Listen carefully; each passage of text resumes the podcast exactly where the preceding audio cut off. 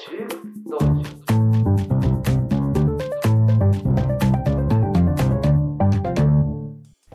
始まりました。ルークススペシャル、通称エルスペの時間です。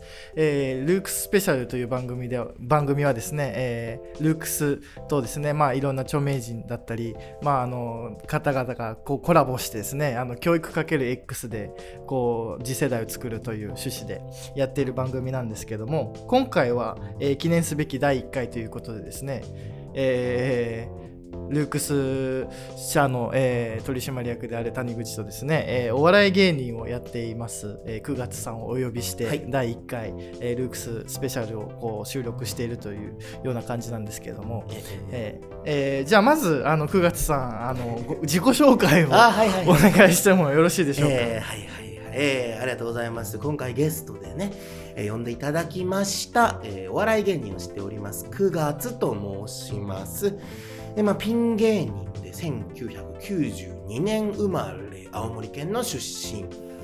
えー現在は東京を拠点に活動していまして芸歴はこの春で7年になるのか長いな。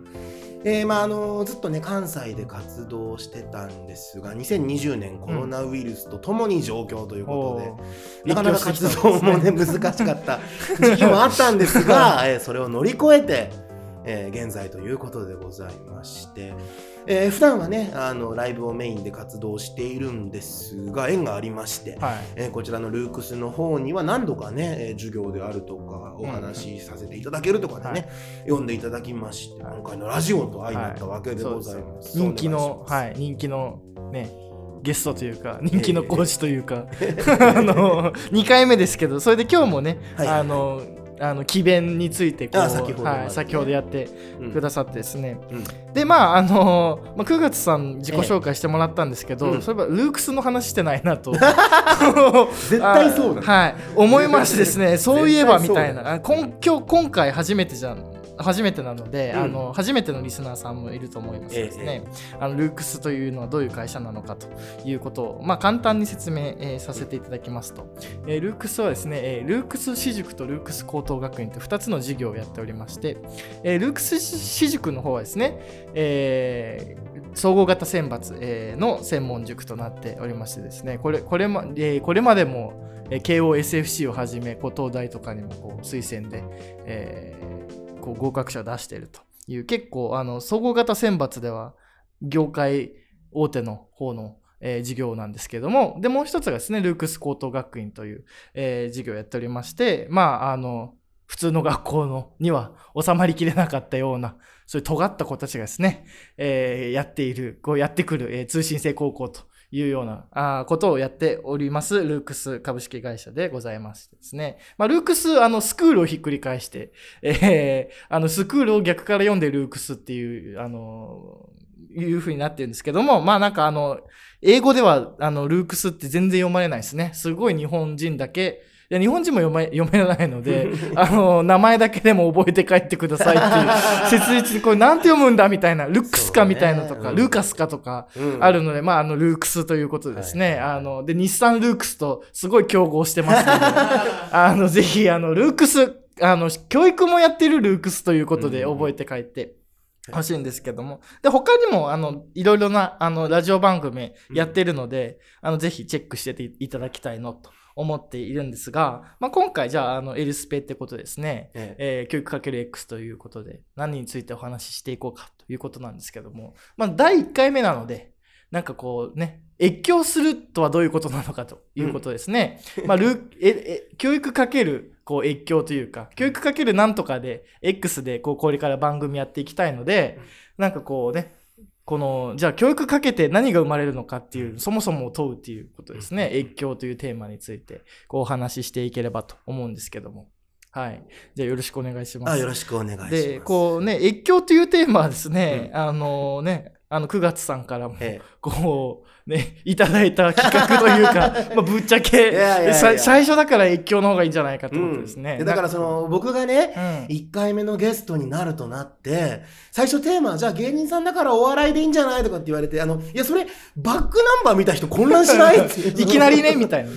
ねえ、教育かけお笑いが1個目だと2個目以降つなげづらかろうにと思って、一旦トータルのね、コンセプトというか、の方が楽っぽいよっていうので僕が。はい やった、やった。お笑い茨の道だから。はい。ということで、まあ、あのね、あの、お笑い芸人をうんこう、まあ、やってるってことなんですけども、ええか簡単にこう、なんだろう、こう、経歴というか、経歴を含めて、こう、なんか越境経験みたいなものを、こう、お話しいただけるとと思うんですけど。でもね、その、越境、境を越えるっていう意味で言うと、うんえー僕、生まれ育ちが青森県の八戸市というところで、はいはいはい。まあ、地方のお港町、うん、人口はね、20万ちょいぐらいの、うん。でその、ど田舎アピールできるほどではないぐらいの、なるほど。はい田舎ではあるかぐらいのなるほどなるほど新幹線は止まるみたいな、はいはい。えーところで育って、大学進学で僕、京都に行ったんですよ。うん。えー京都大学の教育学部に行って、えー結構もう土地としても全然違うし、うんうん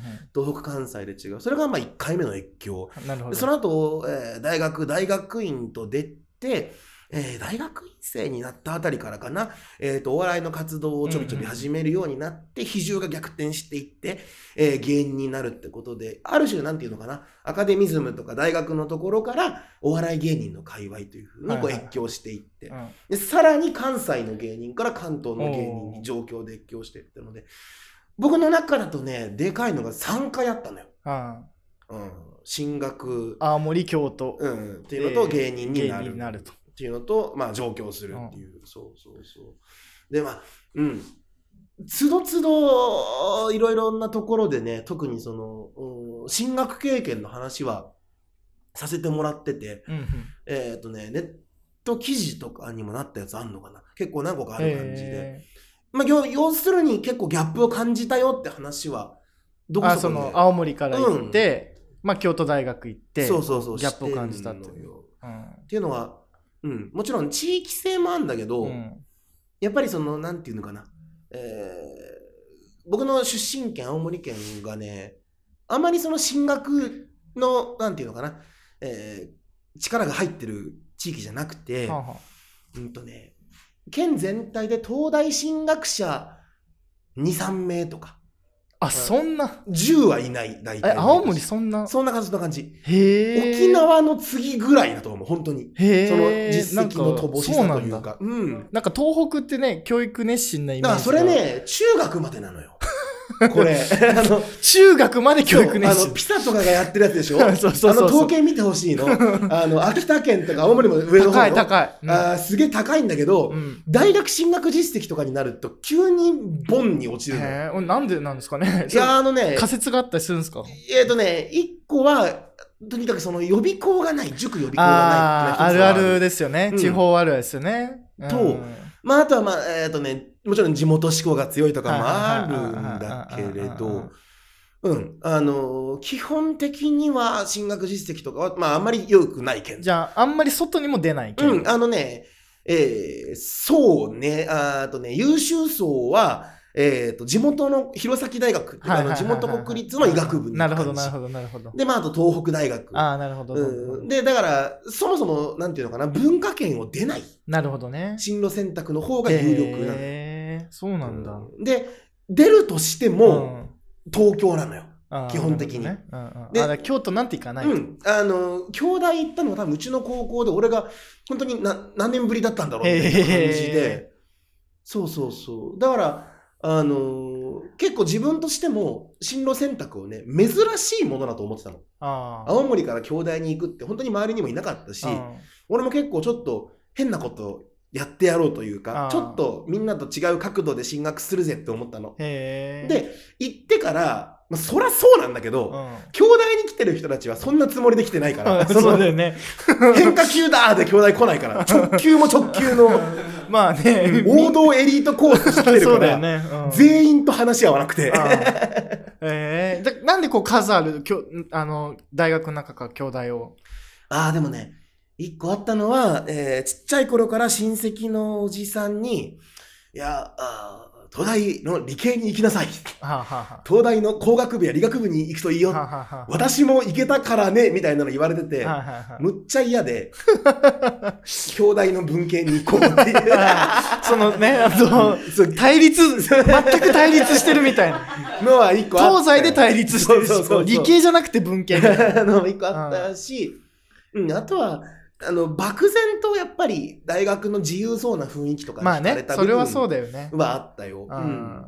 で、あと、なんつってもね、うん地元嫌いだったわけじゃないんだけど、うんその、離れなきゃいけないなってのは思ってたの。ああ、この故郷から。うん。なんかこの土地の養分はちゃんと据えたから、あそれを持って別の地域に行こうっていうなるほどモードがあったかあら、あどうせなら遠くに行きたかった。へえ、それでもうん、う、兄弟。京都。うん。実際、こう、さっきは話が合わなかったってこうおっしゃられたと思うんですけど、どういう感じで話が合わいやないだから、これ、あのー当時のね、同級生とかには申し訳ないんだけれど、うん。もちろんみんなすごいいい人たちなんだけど、はいはい。なんかやっぱり別世界の生き物だなっていう感じが、まあ、進学校でね、うん。私立で中高一貫みたいな子がいっぱいやってくるわけですから、ねどうしてもしたのうと、ん。うん、やっぱり衝撃的だったのは、えー日常会話とかの中でうんちょいちょい、あっていう言葉が出てくるわけよ。うん、例えば、うんえっと、あの、えっとね、兄弟って近くに同志社大学があるから、はいはいはいインカレは大体同志社となのよ。はいはいはい。ってなった時に、同志社大学の子たちがうんバカにされんのよ。ああ、兄弟生ね。うん。どうせお前ら勉強できないからみたいなのをちゃんと言うのよ。ああ、うわ、ちゃんちゃんと言う。うわやばーっていう。ちゃんと言うっていうね、勉強できないいじりみたいなのが発生するのよ。で、同志社の子とかが、いや、そんなことないっすよみたいな。え、でも同志社でえ真面目に勉強してるやつなんかいるのみたいな。はいや、いますよみたいなのを、だから。えぐい光景と思って。あ 別にさ、うんいや、言い方あれだけどうん、同志社なんて、そそういうとこじゃないじゃん。あその、世間的に見たらね。世間的にむちゃくちゃそんなコケにされてどうこうとかじゃないじゃん。な、な、なわけないのに、みたいな。なるほど。だし、兄弟入った時点でうん、同級生でね、えっと、どこだったかな？いわゆる関西の一流私立進学校に出た人が、あうちの高校からは兄弟は全然まあ、なんもないな。東大も別になんもないな。東大もなんもない。うん、阪大やったらあれやな、勉強苦手やったってなるな。お おー神戸とかはあれやな、不登校のやつがいるとこやな、みたいな。でそんなん聞かされたら嫌じゃない？え、ね。な、な、言う、言うそれっていう。うん何こいつすごい、露骨にね、こうエリート意識がというか何なんですかね。そうな。エリート意識よりも未熟なのよ、そして。うん。入試選抜の部分でのみたいな感じ。はいはいはい。なんかまあエリート意識として僕が事前に想定してたのは、ななんだろう、すごい文化資本に恵まれていて、入試なんか余裕で通ったわ、みたいな。全然ら楽々で受かったから、然もう入る前からちょっとハイデガーを読読んでみたいなたのが欲しかったの、俺は。違ったみたいな。そっちじゃないんだ。入試の方のガチガチなんだっていう あ。そっちかみたいなね。ああ、つまんねえ。なるほど。じゃ兄弟ってつまんないと。そう思っちゃったのじゃあこう、越境ちょっと失敗みたいなとこなんですかね。そう、合わねえってなって。ああ。で、いや、もちろんうそれは、あのね、新しい新天地での生活が始まって、あ俺のなんていうのかな、適応するまでのラグがあったからさ、なんか、えー俺も荒い解像度で、本当は全員がそうなわけじゃないのに、うん。嫌だった例4つぐらいを一般化して、あまあ嫌なとこに来たって思ってた部分はあったんだけど、あったんだけど、うん。うん。まあまあまあっていう。それでちょっとこう、ギャップがね。うん。で、教育学部選んだのはなんか理由があったんですか？えーっとね、学部選択は網だくじで決めたの。あの、どこでも楽しそうだったから、あ、兄弟といえば。やってるよりそういうわけでもないどの学部にもそれぞれやりたいことがあ、なんるほど、なくあって、なるほど。なるほど。ね、あのね、僕の高校生当時のうん。おぼろげな感覚として、うん文系の、特に文系の分野だと、どこの学部選んでも、うん。何かしら同じ方向にこう、迎える感じがするというか、人間と社会の原理的なものを考えようと思ったら、どの学部でもある程度いけるってうん。なるほど、思ったのよ。だから、えっ、と、それこそ、例えば法学部に行ったら、放送とか弁護士目指すんじゃなく政治学やっただろうし、はいはいはい。経済学部だったら、なんかその、えっ、と、貨幣とかのやっただろうし、なんかどの学部にもうんうん。引っかかるところがあったのなるほどね。うんうん。だからどこでもいいなと思ってて、うん。阿弥陀くじでで教教育学部。育だと、うん。あー。まあね教育学部出身ってことでまあねこう教育かける X でこうまあそう最初にねこうはいそうそうつながって、うん。いやあのね無理やり 強引につなげてで、うん。教育学部行って、もうお笑い芸人の活動いつから始めた？のね、大学院に入った後ぐらいだから、あーじゃあ学部の時は？結構後よ。うん。学部の頃はお笑いのサークルにも入ってないし、あそうなんだ。全然何もやってなかった。えー学部の頃はじゃあなんか、学部の頃はね、僕がいた教育学部がすごいこう、ミニマムな、うん。あのー集団で、学年で60人ぐらいで、学部棟の地下に学生が自由に使える小部屋があったの。はあ、はあはあ。2部屋あって、うん。P 地下、Q 地下ってあって、うん。僕はその P 地下にたむろする民の中にいて、常時何人ぐらいなんだろうな、入れ替わり入れ替わりだけど、多分20人ぐらいがうん。なんとなく滞在する場所で、へ広さはだから、えー、と広めの誰かの部屋みたいな 空間で、こたつがあって、漫画があってうん、ゲームがあーって、あ本がいっぱい置いてあっあて寝れて、料理できてみたいな。なんかそれこそ僕が思う兄弟のそうそうそうそうそうそう。あ、いつ兄弟みたいな俺 This is 兄弟みたいなそこにい生きる場所を見つけて、大学に適応していったんだけど。そうそうそう。そこで、あの、よく、うんいたね、4年間は過ごしてう。んだから、今も仲いい大学の友達とかそこで知り合った人が多いんだけど、あーいいっすねなんか、うん。結局だからいいところいっぱいあったの大学自体なるほどね。うん。なんだけど、とね、大学教員とかうん。研究職とかに就くことをなんとなく念頭に大学院進学したんだけど、はいはいはい。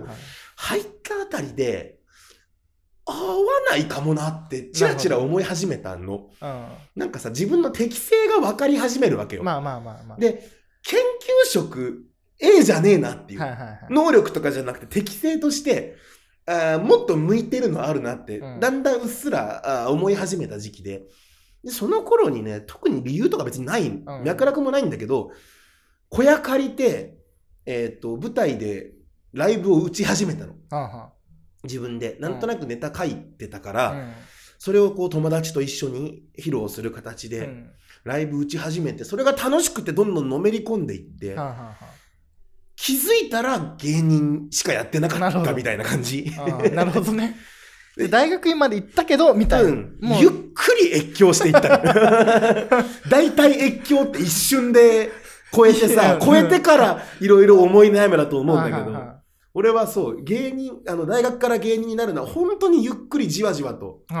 ライブの数が増えて取る授業が減っていってみたいな感じなんかきっかけがあったんですか、いやーだからあのねもともとお笑いは好きで、うんものを書く作るも好きだったんだけど、実際に人前に立つに至ったきっかけは全く分かんないね。ああもう覚えてないうん。衝動的なものだと思う。ああなるほどはなんかできたから人に見せたいみたいあな。はあはあで、あのね、お笑い芸人になるってなったら方法いくつかあるのよ。うん。養成所に行くとか、はいはいはい。えー事務所とかが、えーとかライブ制作会社が主催してるうオーディションライブとか、ね。バトルライブに出るとかあるんだけど、どっちも通ってないのよ、俺。うん。で、学生お笑いにもやってなかったし、うん。サークルにも属してないから、うん。芸人始めてから7年間、ガチ野良なのよ。なるほどこれ歴史上俺だけなのよ。へえあそうなんだそう、みんなそんなことしないから。へえみんな事務所のあの養成所行くか、養成所に行かないならば、そのオーディションライブに出まくるからどっちもしてないの多分本当に俺ぐらいなのようん。なるほどだからずっと無所属で、もう好きなように一人でやってる。なるほど結局その最初のコンビとも解散してみたいな感じでうん。でも僕らが出会ったのがそのちょうど多分じゃあ始めた頃ってことですそうだね2016年とかそうだね。僕よ2016年から多分舞台立ち始めてるから。それで見に行ったんですよねそうそうそうそうそうそう。下北かどっかで渋谷だったかな？し小東とか。あそうし消灯でやった後に多分あ、そうだ、下北のシアターミネルバだ。そう覚えてるよ。んそう下北でやってね面白いなといや、思って。ありがとうございます。それでなんかこうあのそこから緩くつながってるっていそうね、ゆそれこそ緩くつながってる。なんですけどね、うん。あでそれでそうかじゃあ今お笑いお笑い芸人になってそうそうそうそうそうでじゃあまあ兄弟なんだ？あの教育まあある種教育研究教育学のうん。研究、うん。まあ社会学？教育学？の研究志望からこう緩くそうだね。こうトランス。じわじわと。ただ、やってることが変わってる気はしてなくて、結局大学院生だった頃、大学生だった頃も、うん。人と人とがどんな風にお互いを理解し合うかであるとか、人間が社会ないし世界をどのように間認識するかであるとか、なんかいくつか自分にとって根幹をなす問いってのは持ってたのよ。うん。で、それを研究っていう手法じゃなくて、うん。お笑いの方に置き換えてやってるだけの節はあって、へで、その、大学時代の同級生とかは、あんま変わってないねっていう、ーああなるそうほどね。いう意味では。その問いというかね。いうか。うん。関心自体がね。そう、だからなんかある種フィールドワークに出たまま帰ってこないじゃないけど。なるほどね。そうそうそう。関心が一緒だけどその手法というか方法がそうそうそう。の表現方法がうん。変わったと、もともとやりたいことは何にもブレてないっうん。てところがあって。なんか具体的にその辺ちょっとふ深掘っていきたいなあと思うんそうね。だから、あのーネットに唯一転がってるうん。俺の陰性時代の論文が。あの、多元的現実論っていうのを使ってて、人間が認識する社会っていうものには、あの、あないしはな、なんていうのかな、日常生活が営まれる世界っていうのは、単一の絶対的なものじゃなくて、はいくつもこう層があって、えー多元的なものだよというふうな議論、に関する論文を書いたのよ。で、やってることは今も同じで、うん。うんとね、ボケとツッコミうんみたいなのというよりは、こう思うやつとこう思うやつみたいはいなものが折り重なって、うんどんなコミュニケーションが生まれるのかを実験してるに近いというか、作風が、だから、なんていうの？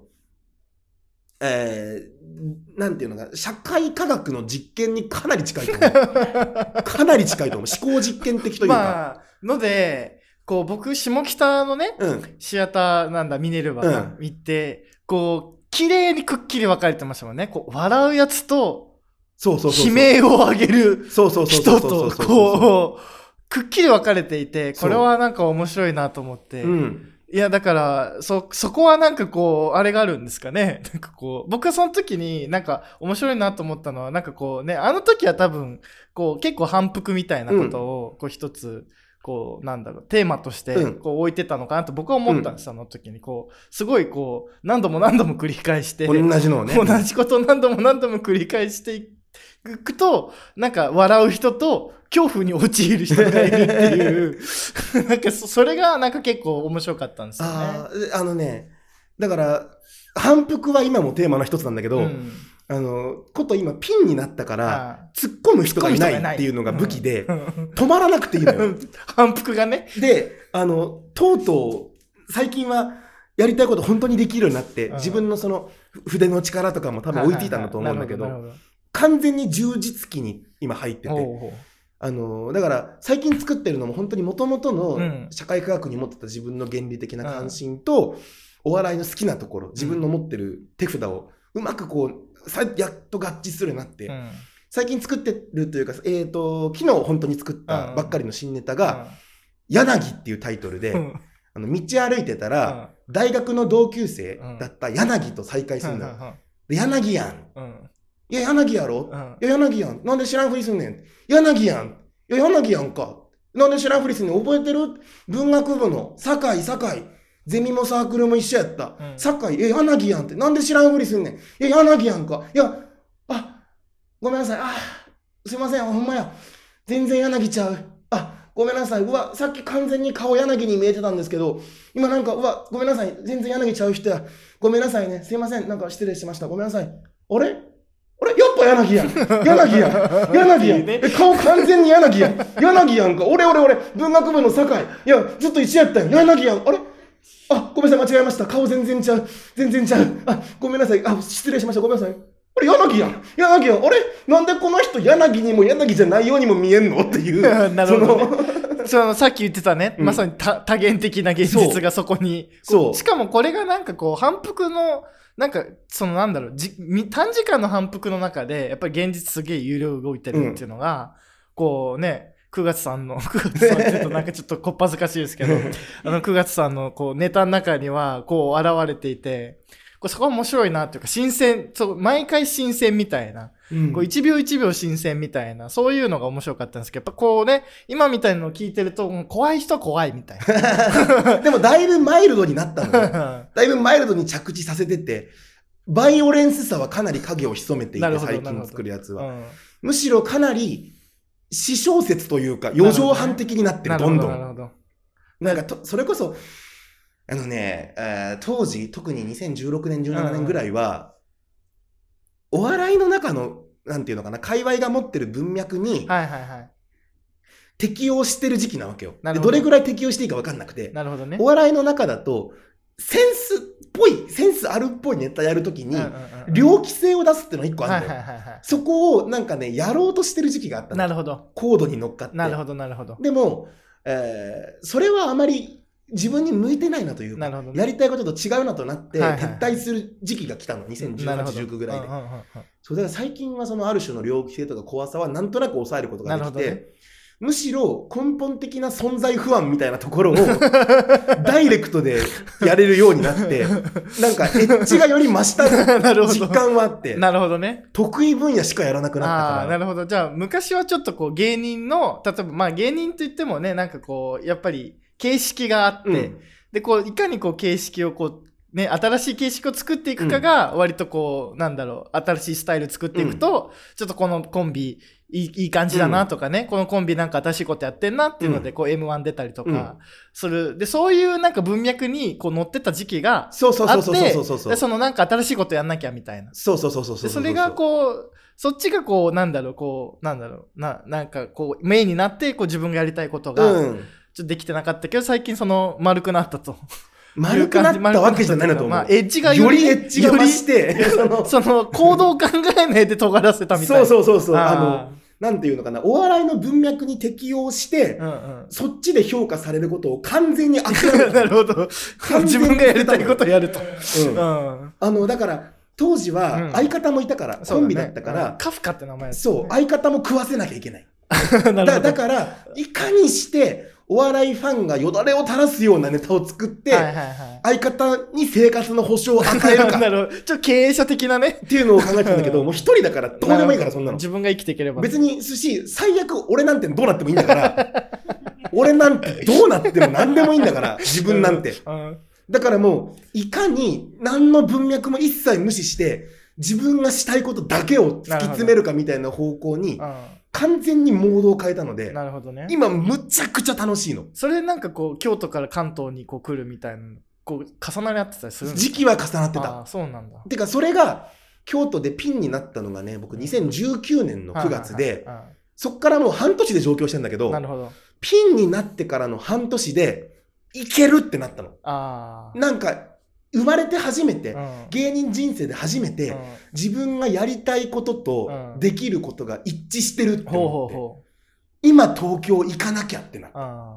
なんかやっぱ東京に行かなきゃっていうのはなんかあるんですかね？やっぱその。学生アパートに住んでて、うん。もう学生じゃなかったから、契約を更新できなかった。あなるほど。じゃあ現実的な問題でね。むちゃくちゃ現実。で、京都じゃなくて、うんやっぱり、そうね、京都の中で引っ越すよりは、なんかこれも何かのお告げかなと思って。そうそうそう、上京をしたね。うんうん、で、それで今こう、じゃあ自分がやりたいことを。そうだね、そうだね。で、やって。もう本当にネタ書くのが早くなって、へえ。あの、もともと早い方だったの。当時は、多分コンビだった頃はね、月に5本ぐらい書いてたのかな。結構多分そこそこ多い方なんだけど。相場はどんぐらいなんですか大体？そのお笑い芸人界月3本下ろすライブとかしてたら精力的って感じ。なるほど、なるほど。じゃあかなり精力的ってことそう月ね5から、うん、7ぐらいつけてたんだけあど倍以上ぐらい。でもピンになって、今、あの、結局今はね、月ね、80本ぐらい作ってんだよ。1日3本ぐらい作ってるみたいな。そうそうそう80、そう。あ行くとき、だから年間で1000本ペースで作ってて、多分、歴史上一番作ってんだよ。そうそうそう。へえ、じゃあそれもなんでそれが可能になったかというと、やりたいことが明確になったかうんなるら、ほどね。もうテーマとか、なんていうの？あの、形というか、ハードはもうあるかうんら、うんソフトだけ入れ替えればいいから、なるほどね。そうそうそう。もうハードができちゃうと楽っていう。そうそうそうもう何でもいいのようんなるほど、なるほど。まあ、それで、なんだ、今、じゃあ、ライブとかや、できてるんですか？えっ、とね、やってるやっってるやってる。はいはいはいあの、もちろんコロナの感染状況を見て1ヶ月休むとかやってるんだけど、うんうんうん基本的にはやってる。なるほど。昨年2021年も3、40回は単独ライブできて、うん。そうそうそう。結局去年もだから、えっ、と、1000本ぐらいになりました。なるほど。新ネタをいっぱい出す。すごいですね。すさまじく作ってる。もうなんかもうわわかんの。自分の人生の中で、今が一番作れる時期だってのがもうわかるから、今作んないとダメなのよ。ど。なるほどね。どうせストックを貯めておいて。そうそうそうそう、どうせ作れなくなるんだから、こんなのこんなのいつまで続くかわかんないんだから、ースター状態って。確かにね。そうそうそう。今やんなきゃいけないって。なるほどうん。それで、まあ、今じゃあ東京に来て、今、こういうね、ところでもやってるっていうかね、まあ、来てくれてやってる。で、まあ、かなり今ね、お笑いね、うん。かなりお笑いの話になったので、あのね、最初は結局、あの、越境ってことで、まあなんかいろいろ多分今かなり越境して、うん。ね、なんかそれでただ越境してるけれども、なんかずっと関心は一緒みたいな。そう。で、これがきっと重要で、うん。僕は何回も越境してるんだけど、うん越境するたび、前にいた場所のものを消化してるのよ。あはいはい。ある種、今やってる僕の芸風も、うん。ものすごく、なんていうのかな、土の匂いがすると思うの。ああ、青森の。うん。東京的な整然としたものは持ってなくて、まあそうだよね。こう、都市のなんか軽やかな感じではうん、なくて、田舎の重厚な、濃密な感じというか、今日もね、あの、中華料理屋のね、中華丼のネタをしてくれましたけど、あの、労働者が来るような中、ね、町の中華みたいなところで、そうそうこう、あのね、し塩分取りすぎちゃダメよ、みたいな、なんかそういう。土と汗と血の匂いががすするネタがっていう。そういうものをやってるのも、地元の文脈消化してると思うし。あとは京都の学生街的な文脈も自分は持ってるしまあね。で、結果的に俺はネタの中で東北弁、共通語、関西弁3つ使えるのよ。今まで住んできたもの、越境して越境して吸ってきた土地のエネルギーとか、うんえーそ属していた界隈が持っていた文化みたいなものを、どんどん雪だるま式にうん自分に取り込んでいって、なるほどね。僕はこういう生き物ですを、今までの総決算として出し続けるみたいな感じ。だなるほど、なるほど。から、越境しまくったことが全部になってる感じ。なるほどね。うんうん。なんかこう、越境するとかってなるとね、なんかちょっとこう、なんかこう、難しさを感じることが結構多いと思うんですよ。うんなんかこう、環境変えたりとかするのがすごい嫌だなとか。うん。で、大体こう、人間こう、年取ってくるとなかなか越境ね、できなくなって。うんで、まあ、教育もね、教育でなんかこう、近代の19世紀ぐらいにできたんですかね、この学校教育っていうシステムが。で、なんかこう、2世紀ぐらい経って、なんかこう、あんまりこうね、なかなか変われないみたいなところもこうあったりして、で、そういう中でなんかこう、どう、こう、我々としてもなんかこうね、教育かける X でもっとなんかこう、越境して、うん。ね、いろんなことできたらいいなと思ってやってるんですけど、まあ、その中やっぱポイントがやっぱりこう、越境す、越境してもなんかこう関心が同じであればなんかこう自分をこう耕し続けられるというか、そうだね。なんかそこは結構ありますよね。うん。であとやっぱりもう一つ話聞いてて思ったのがやっぱりこう形式というか、うん。その表現したい内容は一緒でも形式を変えれば全然違ったものに見えてくるっていうのうんうんうんうんがまあ多分ポイントだと思ったんですよ。うんうんうんなんかこうもともと研究やっててまあうん多分僕が出会った時もそうでしたもんね。うんなんか社会学の、まあ、教育学部の大学院に行ってて、でなんかあの理論研究みたいなことしてたけど、まあそれが全くね普通考えたら多分なんか研究者でなりたかったやつがなんかこうお笑い芸人になるって なんでなんみたいにう。うん。こう思うと思うんですけど、うんこう実はこう一貫した関心があってただこう表現の形式が方法がこう違うと。そうそうそうそうそううんそっていうのは結構もう一つのポイントになるなと思ったんですよね。でなんか、まあ、確かに なんだろうな、まあ、僕自身もなんかこういろいろ越境してるう。うん。方だと思うけど、まあ、関心はねやっぱりずっとなんかこうなんかこう新しい何かが新し新しいこういろんなんつうんだろうないろんなこう今まで組み合わさってなかったものが組み合わさって新しいものができる瞬間っていうのが結構面白いと、ずっと思ってた。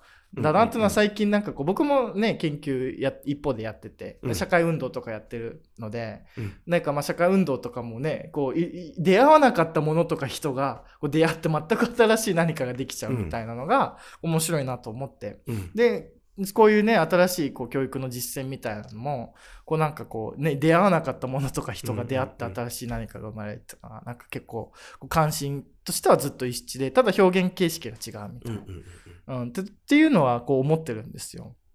うん。で、なんだろう、どう、どうつつなげていくかっていう話なんですけど、ここから。うん。で、まあなんだろうな、こう、研究となんかこう、お笑い？ないしはうん。なんだろう、こう、多元的な現実みたいな話は、まあかなり、こう、これからの、なんだろう、この、ルークスのスペシャル番組の中でも、かなりこう、一つキーワードになると、それ自体も思って。で、まあその多元的な現実ってこうなんで生まれるんですかね？っていうのがなんかこうあってやっぱそれさっき話してたその形式をちょっとち、か同じことを言ってても形式を変えればなんか見た、そのフレームを変えるとうん。全然見方変わっちゃうみたいな、うんうんうんうん。同じものでも。うん。っていうのもまあ多元的現実が生まれる一つだと思うし、うん。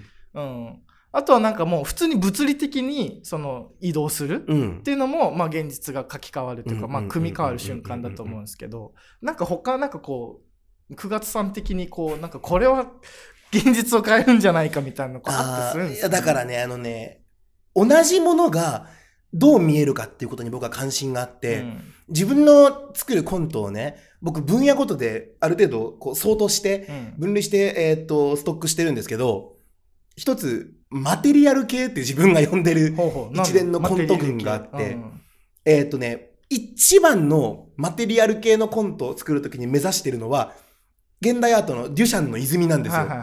あの、トイレ出して、便器に、泉ってタイトルつけて、泉だよ、これはっていうのって、俺、むちゃくちゃ面白い大喜利だと思うんですよ。まあ、大喜利ですよね。大ふざけだと思うんですよ。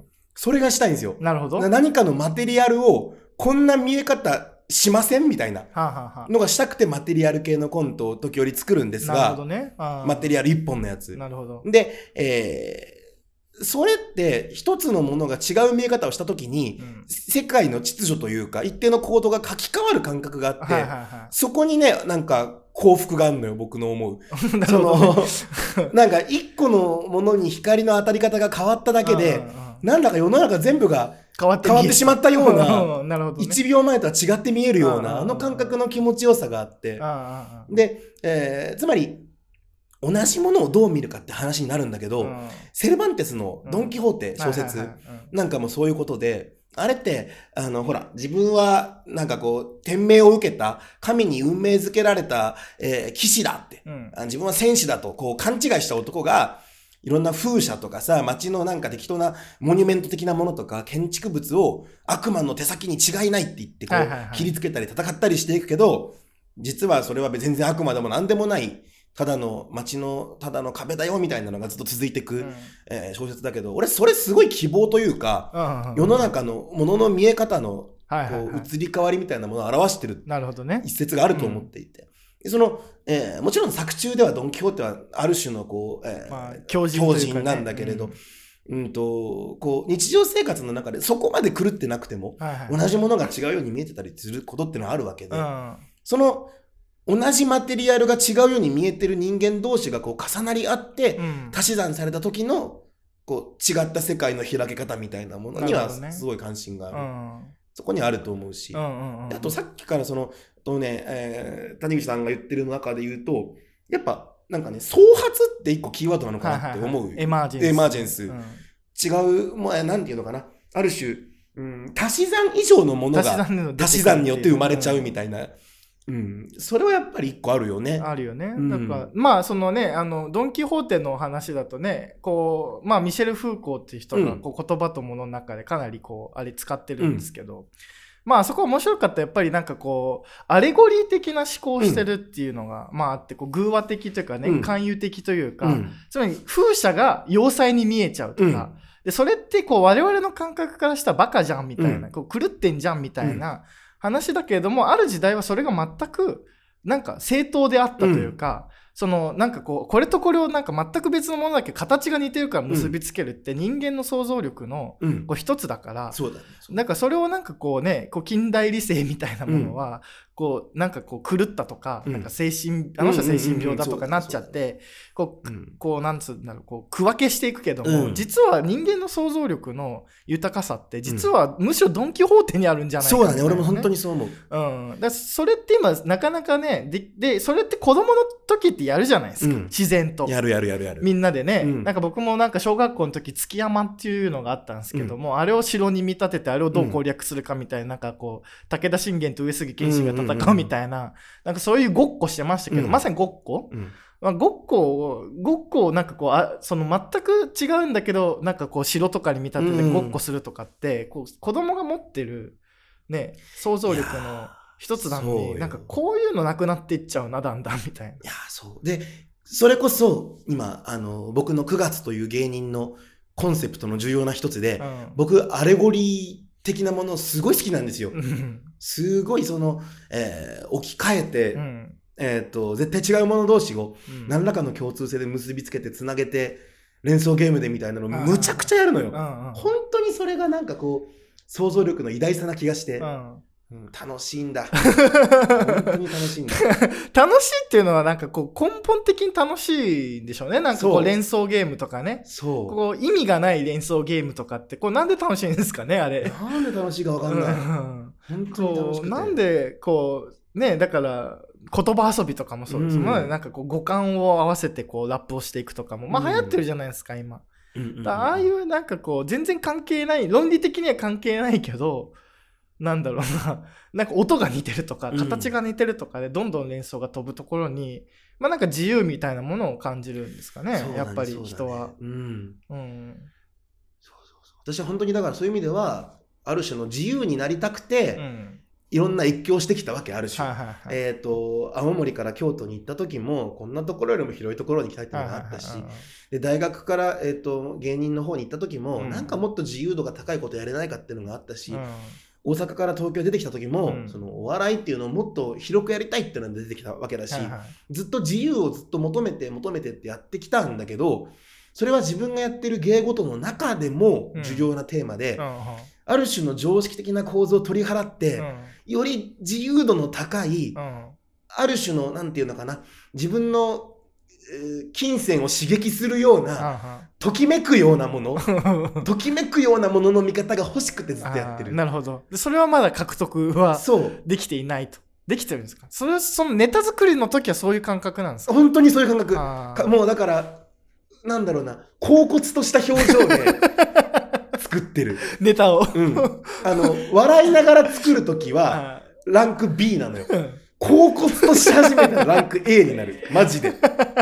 そう。ポワンとする。そう。あーっていう。なんかそのネタあるんですか？そのネタで。ここれは恍惚としたなみたいな。あ恍惚としたのはあのー最近作ったのだとあれだ。えっ、と「イノセント」っていうタイトルのはコントがあっはて、あの僕が青森県のえっと、県庁で働いてる公務員の役で あの弟の友達が東京でバンド活動をしてるっていうのを聞いて、あの帰省ついでに呼びつけるんですよ。であのリンゴジュースをあげてあのごめんごめんね忙しい中。ってうん。あの私あの青森の県庁で働いてて、うん。あの弟の友達がうん。東京でバンドしてるって聞いて、うん。絶対に話聞きたいって思ってごごめんねって急に呼びつけてってあの頑張ってほしいから何でも役所で協力できることはするからすごいね東京で8年もバンド活動して、うんじゃああれ親御さんとかの反対とかもあったでしょ？うん。だよね。ごごめんね。なんかいろいろ聞きたいことがいっぱいあってごめんね忙しい中ごめんね。親御さんの反対とかもあってそれをこう押し切って押し切って振り払って音楽に一筋でやってきたわけでしょ？すごいなって私じゃ考えられない。すんごいよ東京で。8年も音楽活動に全部注いでるんだから。すごい人だよ。ちょっとごめん。あの質問質問ちょっとしてもいい？ごごめんね。えてててことはあれだ。東京で8年も音楽に全部注いでるってことは東京であのへ変な女の人にイノセントを見出した。8年も音楽に東京で全て注いだら、東京特有の変な女にイノセント見出すような恋した。したでしょ？東京で8年もやったら、ものすんごい変な女にイノセント見出すでしょ？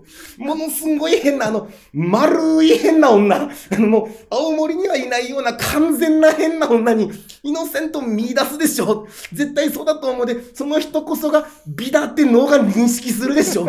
この時、その人が美であるかどうかは問題ではないのよ。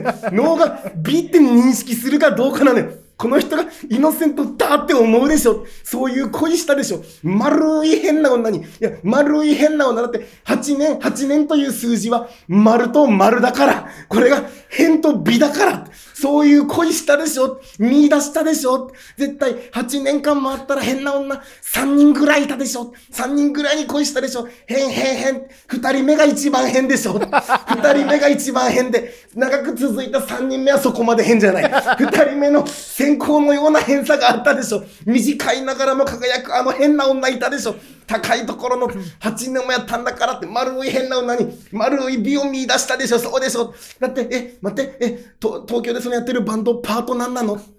ドラム。あ、丸がいっぱいだ。変美変美どんどんどんどん。変変美 !8 年どんどんどんどん高いところの一番変な女のシンバルがシャーンだもうそういう、そういう8年間だみたいなのをずっと言い続けるネタがあって、うんあの、もう、アレゴリー祭りなんだアレゴリー祭りですね、丸っていうので。超楽しいのなるほどね。アレゴリー祭りなのよ。そうか。なんかそう、それで、そういう、こう、どういう感じでこうネタを書くもうパッと思いつく。それとなんか結構考える。いや、でもそれは、全然考えないです。あの、いや、ネタ考えてる時間はあるんだけれど、うんできるときは考えてない。あ向こうからやってくるって感じそうそうそうそうあそれは、なんかの、えっ、と、演劇イベントに、はい僕役者じゃないんだけどね、100円で参加したときに、うんえっ、と、すごいこう、イノセント的な、うん。無邪気な女の子が一人いて、あの俳優の方で。で、あの、しゃ喋ったりして、うん。なちょっと仲良くなって、うん。ああ、この子のことを、ファンの人たちは東京で最もイノセントな人間だと 思ってるだろうなと思って、どういう恋するんだろうと思ってそうだよなって、8年もやってるバンドマンなら、こういう人と付き合うのかなとかいろいろ思って作ったんですよ。これが完全な丸だって思って。そうそうそう。それで イデアがあったイデアがあったんです完全な丸がね。完全な丸を見たので。で、なんかそれを全部。で、僕は基本的に日常生活からです。うん普段の生活で経験したことをかなりメモってるに近い感覚。なるほどね。で、日常生活で、で、そんな、なんていうの？あまりにも無邪気でイノセントな人見たら笑っちゃうじゃないですか。こんなやついるんだっていう。役者やってますで、すごいこう、いかにも、なんていうの、イノセントな顔してんの。目とかもすごいイノセントなの。すごいなって思って。はこの感動はネタにしなければならない。コントにしたいって。だからある種、自分が持ってる常識的な観念が、打ち砕されそう、打ち砕かれたものをメモにしたいのよ。なるほどね。それがじゃあそのままネタになると。そう。こんなイノセントなやついるんだってなったらネタにしなきゃダメなのよ。じゃあもう、もう日頃のなんかこう、観察というかもう日頃がこう、なんかフィールドワークじゃないけどそう、経験したものが、あるいは過去のことを思い出すこともあるんだけれど、うんうん。だからネタを作ろうっていうほどフィクショナルなことやってなくて、なるほどね。現実の延長上というああかー、じゃあそこもそうなんですね。そうそうそう。現実の延長でその見方をちょっと脱臼して俺みると、そうそうそうそうそうそう。実は結構面白いみたいな。そうそうそうそうそうそう。あそうなるほどねだから、うん自分の芸風、全然シュールだと思ってなくて、ーあー、なるほどね。むしろリアルなんだそう、むしろはすごいリアルな感動を。いはいはいはい。そうそうそう。あの、えーっと、すぐ名前が出てこない、やり、あの、彫刻家が、えーっと、誰でしたっけね。あ、ちょっと名前出てこないんで、あーっとね、ちょっと忘れちゃったんですけど、うん。あの、思い出して言いますね。で、あの、めっちゃ、その彫刻を彫るのに、うん。すげえ時間かけるんですよ、うん。その彫刻家が。うん。で、それで出て、じゃあすげえリアルうん。な作品、そのもう完全にこうなんだろう曲線とかも再現して綺麗なのが出てくるんだろうなと思ったら、めっちゃ細い人間が出てくるっていう。で、それを、で、なんでこんなあなたはこういうこうこういう銅像みたいなの作るんですか？っつったら、見えたままを全部書いたあ、掘ったらこうなるんだっていう、ね、言っててですね。でまさになんか今のそれに近いなっていうのが、うん。こう思ったんですよね。だからこうリアルに近づけばつ近づくほどなんかこう人々はシュールだって呼ぶっていうか。ううん。ん。うん。いや、そうなのよ。なんかこれね、あのー写実的ってそれそういうことだと思う。うんうんうん。なん、か、あのーある種の舞台が持ってる、ことお笑いの場合は舞台だし、他のジャンルだったら、いわゆるそのジャンルで正当とされるような表現様式はいはいはい。が持ってる行動に乗っかることって、あの、なんていうのかな。そのジャンルがない世界なら生まれないものだというか、なるほどね。なんかね、お笑いがあるからそういうお笑いになるとか、はいはいはい。彫刻っていうものがあるからそういう彫刻を作るみたいな、ある種のオーソドックスなフォーマットに乗っかったものって、写実的足りえないと思うんだよ。なるほど。本当に写実的にやろうと思って、本当に素直に表現したら、むちゃくちゃなものになる可能性は絶えずあるわけじゃな。ないるほどなるほど。で、そこをちゃんとやるのが俺は本来の写実だと思っていて、うんそういう意味で俺はめちゃくちゃ写実的な芸人でいたい。なるほど。だからシュールレアリストではないと。そう、全く違う。あちなみにさっきの彫刻家ジャコメッティです、ね。はいはいはいあジャコメッティです。あの、だまあ、今のやっぱり面白いですよね。だから、お笑いという形式があってお笑いをやるのは、全然リアルじゃないし、うん。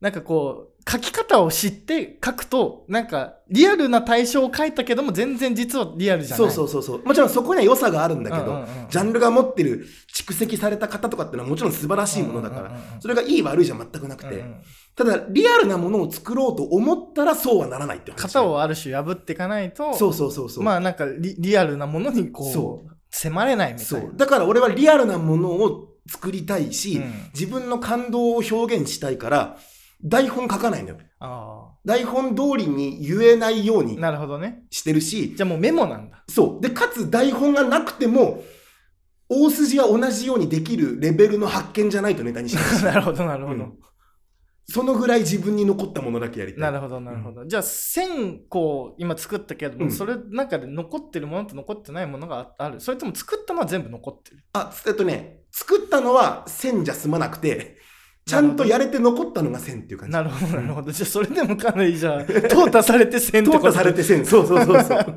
じゃあもう、かなりもう、日頃からすげえなんかこう、観察して歩いていたり、こう生活したりしてる。そうだね、そうだね。うんなるほどね。で、それは自分の中での見え方みたいなものをちゃんとこうネタにして、そう。表現するなんか考えて、そうやろうああ。なるほどね。いや、なんかこうね、多分み、多分見たらみんなシュールだと思うんですよ。うんうんうんパッと。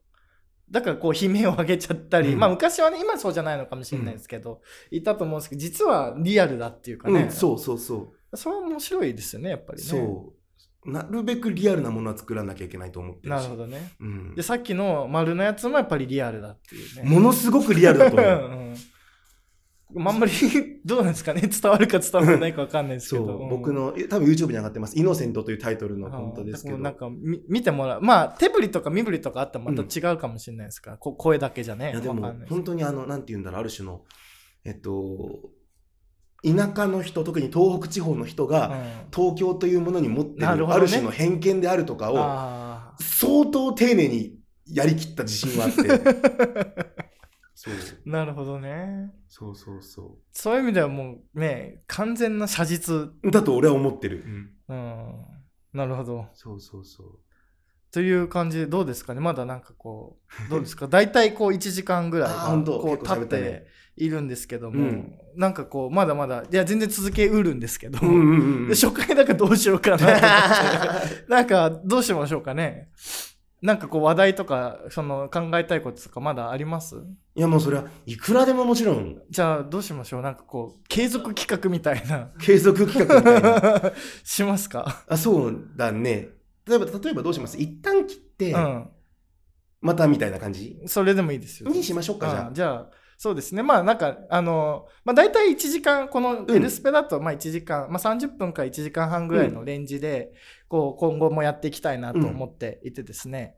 で、まあ、かつまた、今みたいな感じで、こう、越境する楽しさというか、こう、教育ってなんかこう、どうしてもね、なんかこう、せテストの点数を伸ばすにはとか、なんか効率のいい学習法とか、うん。なんかこう、いい進路の選び方とか、なん なんだろう、就職するには、いいとこ就職するにはどことか、うん。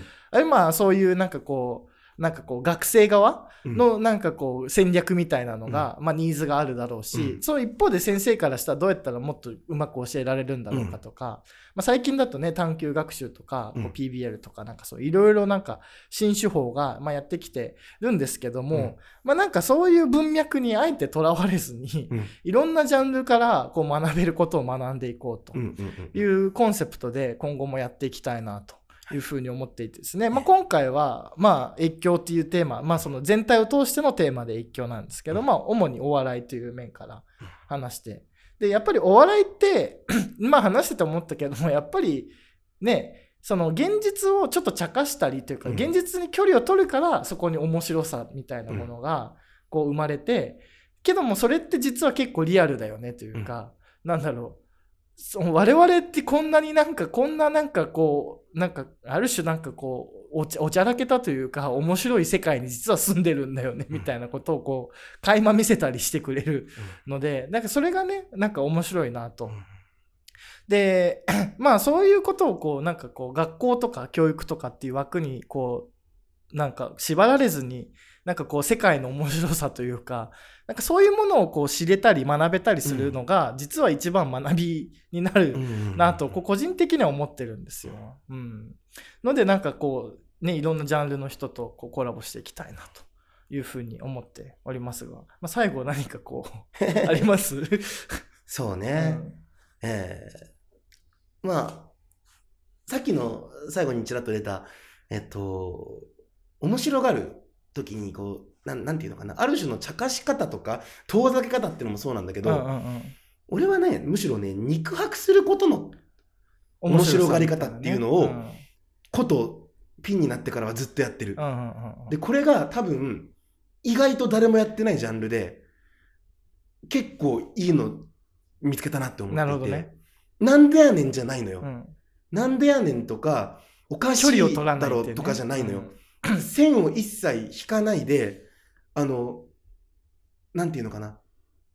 分かってほしさとうんか分かりたさみたいなところを突き詰める。そのままやるっていう、そのなんて全否定でもないし全肯定でもなくて否定も肯定もできないままただ近づきたいものだけがあるっていうのってめちゃくちゃ面白いのよ。うんなるほど。これむ多分気づいたのが僕本当にエポックメイキングというか自分の中で 本当にこうまあね変わった感じがして。お笑いってちょっとねこう距離取るっていう感じだけど逆にこそう迫るっていうかね。そう。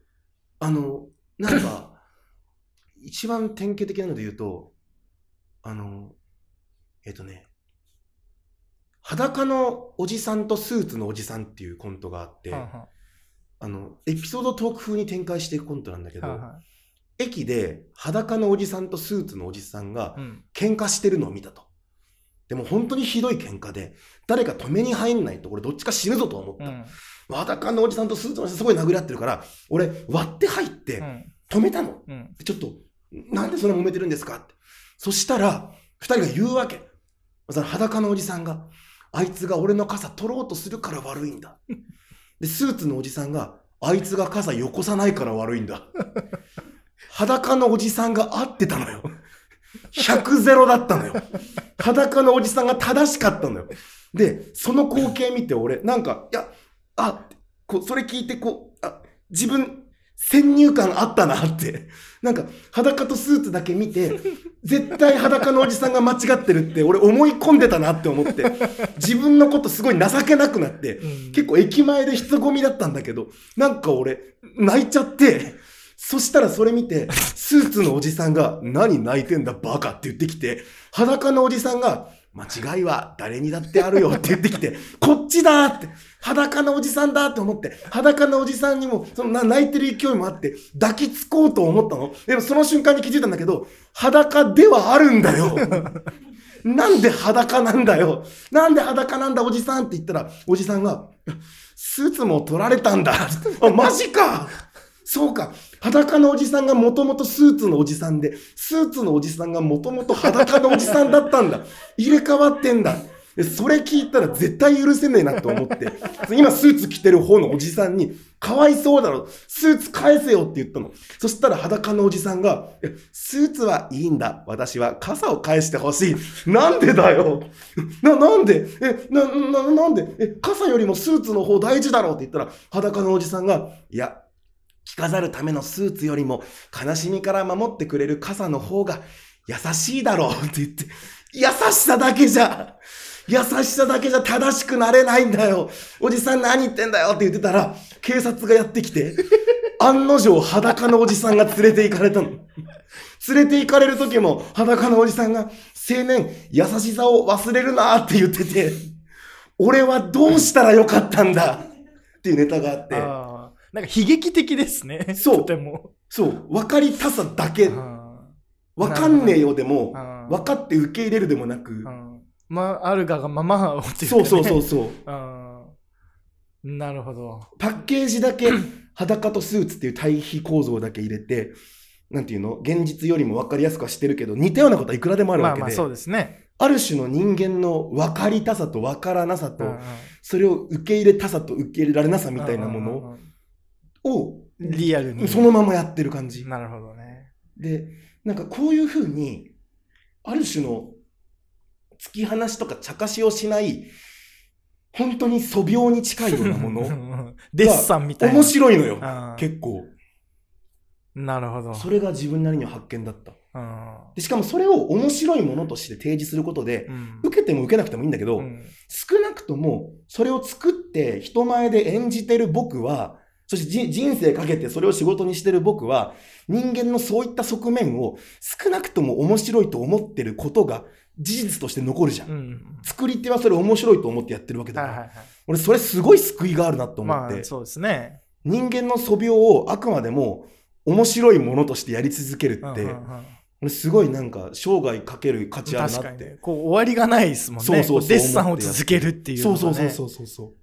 ああ、なるほど。そういう方向に自分は今シフ。トしていて。そういう意味でも越境したわけですね。そうそうそうそこうお笑いという形式の中う。で。そう。だから自分がやってるの、正直お笑いファンにはあんま刺さってないのよ。正直。まあ刺さらなそうではあるよね。お笑いの文脈じゃない。文脈じゃないもんね。うんこうもう本当になんか生きるということをそのままやってる感じだもんね、それは。そうそうそうそう。真摯に生きるということを実践してたらお笑いになりましたみたいな。で、それを、例えば誰かが、じゃあ、お前のなんて演劇だとか、ただのなんか現代美術だとか言われても別にいいのよ。それでもお笑いって名乗り続けるところに意味があるから。そうそうそう。それじゃないんだと。そう。別になんかこう、そういう芸術、なんだろう、こう、現代アートをやりたいわけでもないし。これをお笑いと名乗り続けることが大事なのよ。なるほどね。そうそうそう。